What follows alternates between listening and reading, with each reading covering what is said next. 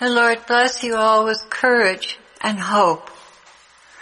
Jesus wants me to tell you about the attack on Ezekiel's life the night before last. He asked me to do this because you will need to know what to do and how to handle it if it happens to you. And just to add a little emphasis to this message, I got sucker punched right before I went to record it. And it knocked me off course for about four hours. I think there's something important in this message. Well, this is what happened two nights ago. We had just finished praying against open doors and uh, demonic interference. And it was a rather intense time of prayer. Also curses were broken against us in retaliation for setting certain captives free. And Ezekiel had been told earlier in the day that he was going to be called into intercession.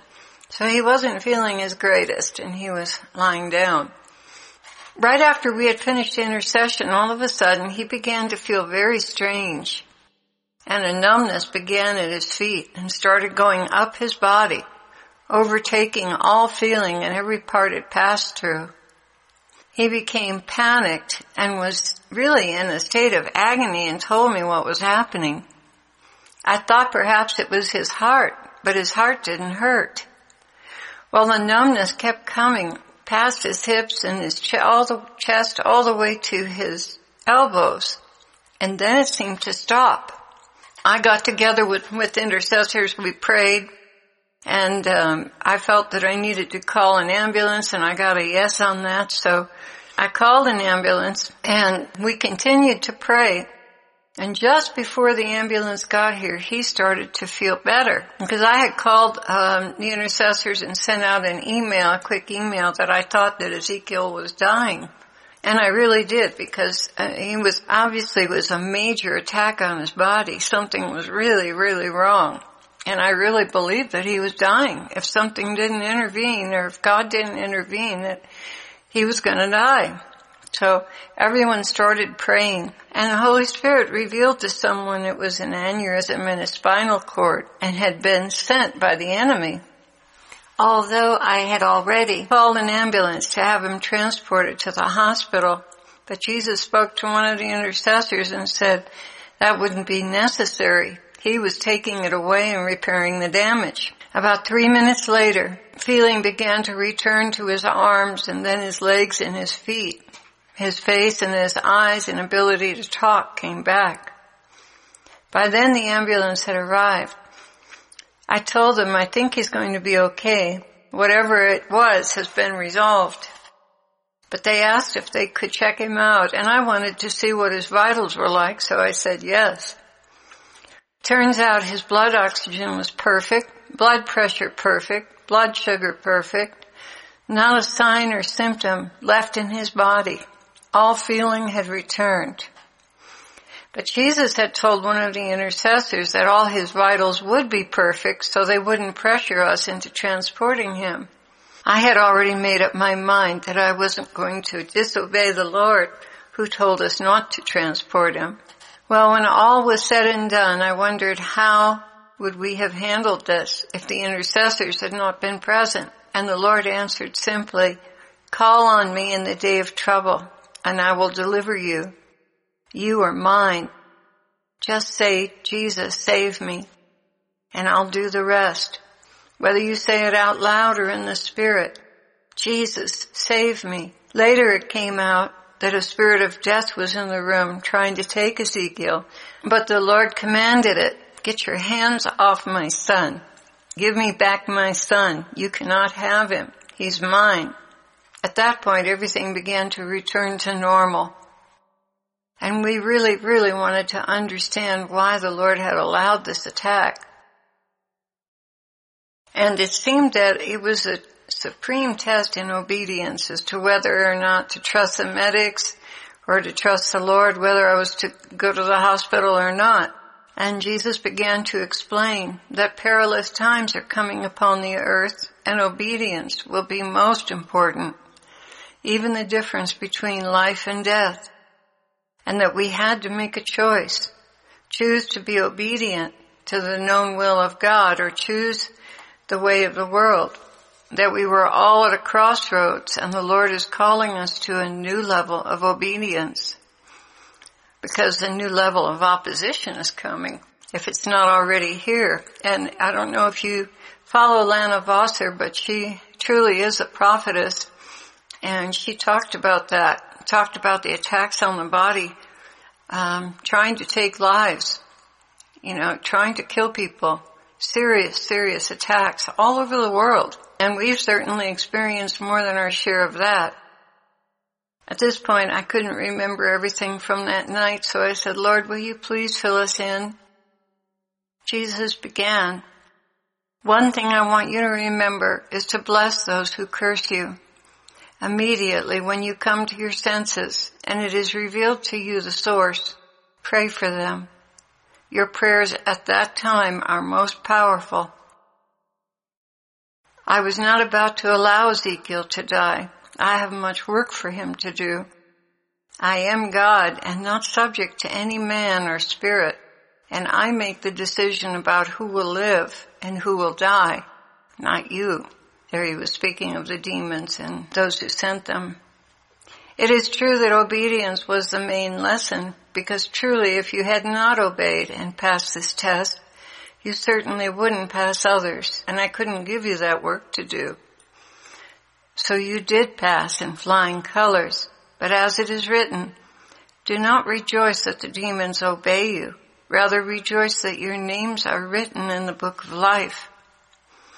I could not allow this to happen for many reasons not the least of which is that you have been so faithful to serve me, Claire. I wish for you all to take this as a lesson in obedience. You may have no other recourse than me in that hour, and that is to your advantage. I will not allow the enemy to paralyze you into forgetting to call upon me. Although I am living in each and every one of you, I want you to ask in faith when you need a miracle. I indeed hold the keys to life and death. I indeed am able to repair an assault on a body. Is there anything too hard for me? No. The answer is emphatically no. I rebuked death and snatched him up out of its jaws. My children, this is no time for being at ease.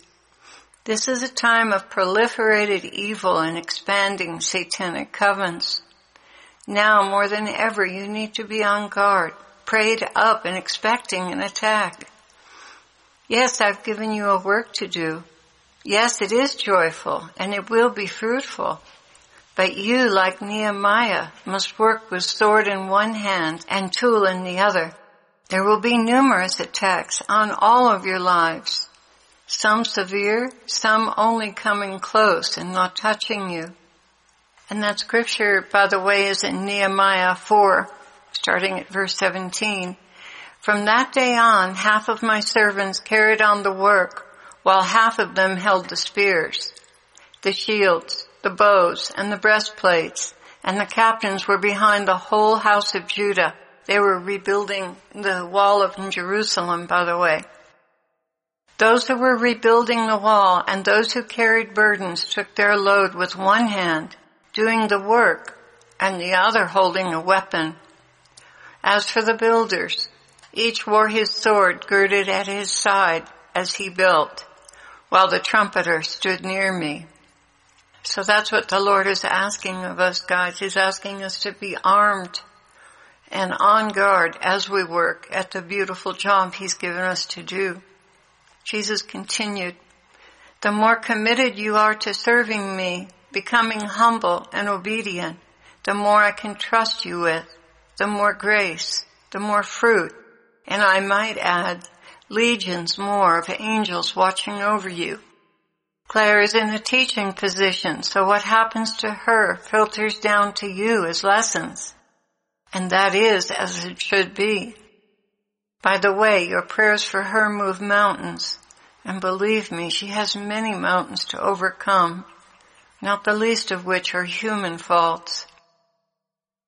Out in this world at this time, with CERN releasing more and more blackness and children of this world growing up more and more in abusive families without a father, the practice of black magic is growing more and more popular.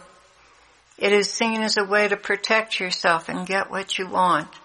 But the blindness of those that choose this path is something you've been called to counteract with my love.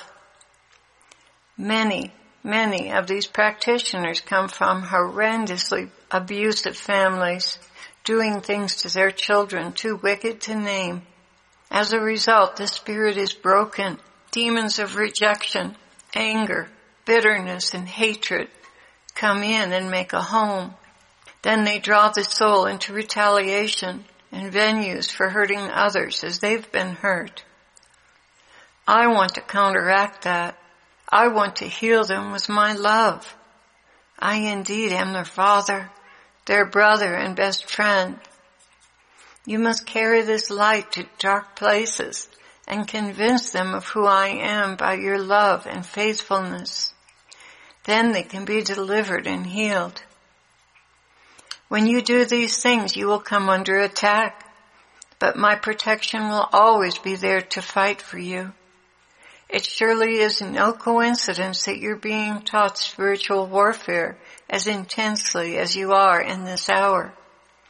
This is quite deliberate on my part. You need these weapons. You need to reform your lives and hearts to receive my full protection from the enemy. Remember, if you are a light bearer, Satan will try to snuff you out. So in order to be a light bearer, your hidden life must be as holy as what people see on the outside. This is a decision and commitment I'm calling all my people to make. My sons and daughters, when you come to serve the Lord, prepare yourselves for trials. And I looked that scripture up too, and it's in the, um, New American Bible in Sirach. My son, when you come to serve the Lord, prepare yourself for trials. Be sincere. Trust God and He will help you. Make straight your ways and hope in Him. I am bringing you from glory to glory, Jesus continued. Though you cannot see the glory around you, the devils can and are taking notice as well as action against you. But if you keep doors from opening, it will go well with you and my protection will always be there. You do not have to commit to this war. I will still take you to heaven, but with heavy casualties. Better that you should take up your armor and arms and cast sin far from your lives and be prepared for the enemy attacks when you least expect them. I am with you in this and I will not allow trials beyond your ability to endure. And that was the end of his message. And when I was looking up uh, the scripture in Sirach, he gave me this rhema. Because he clings to me, I will deliver him. I will set him on high because he acknowledges my name. He shall call upon me and I will answer him. I will be with him in distress.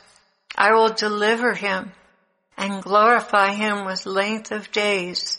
I will gratify him and show him my salvation.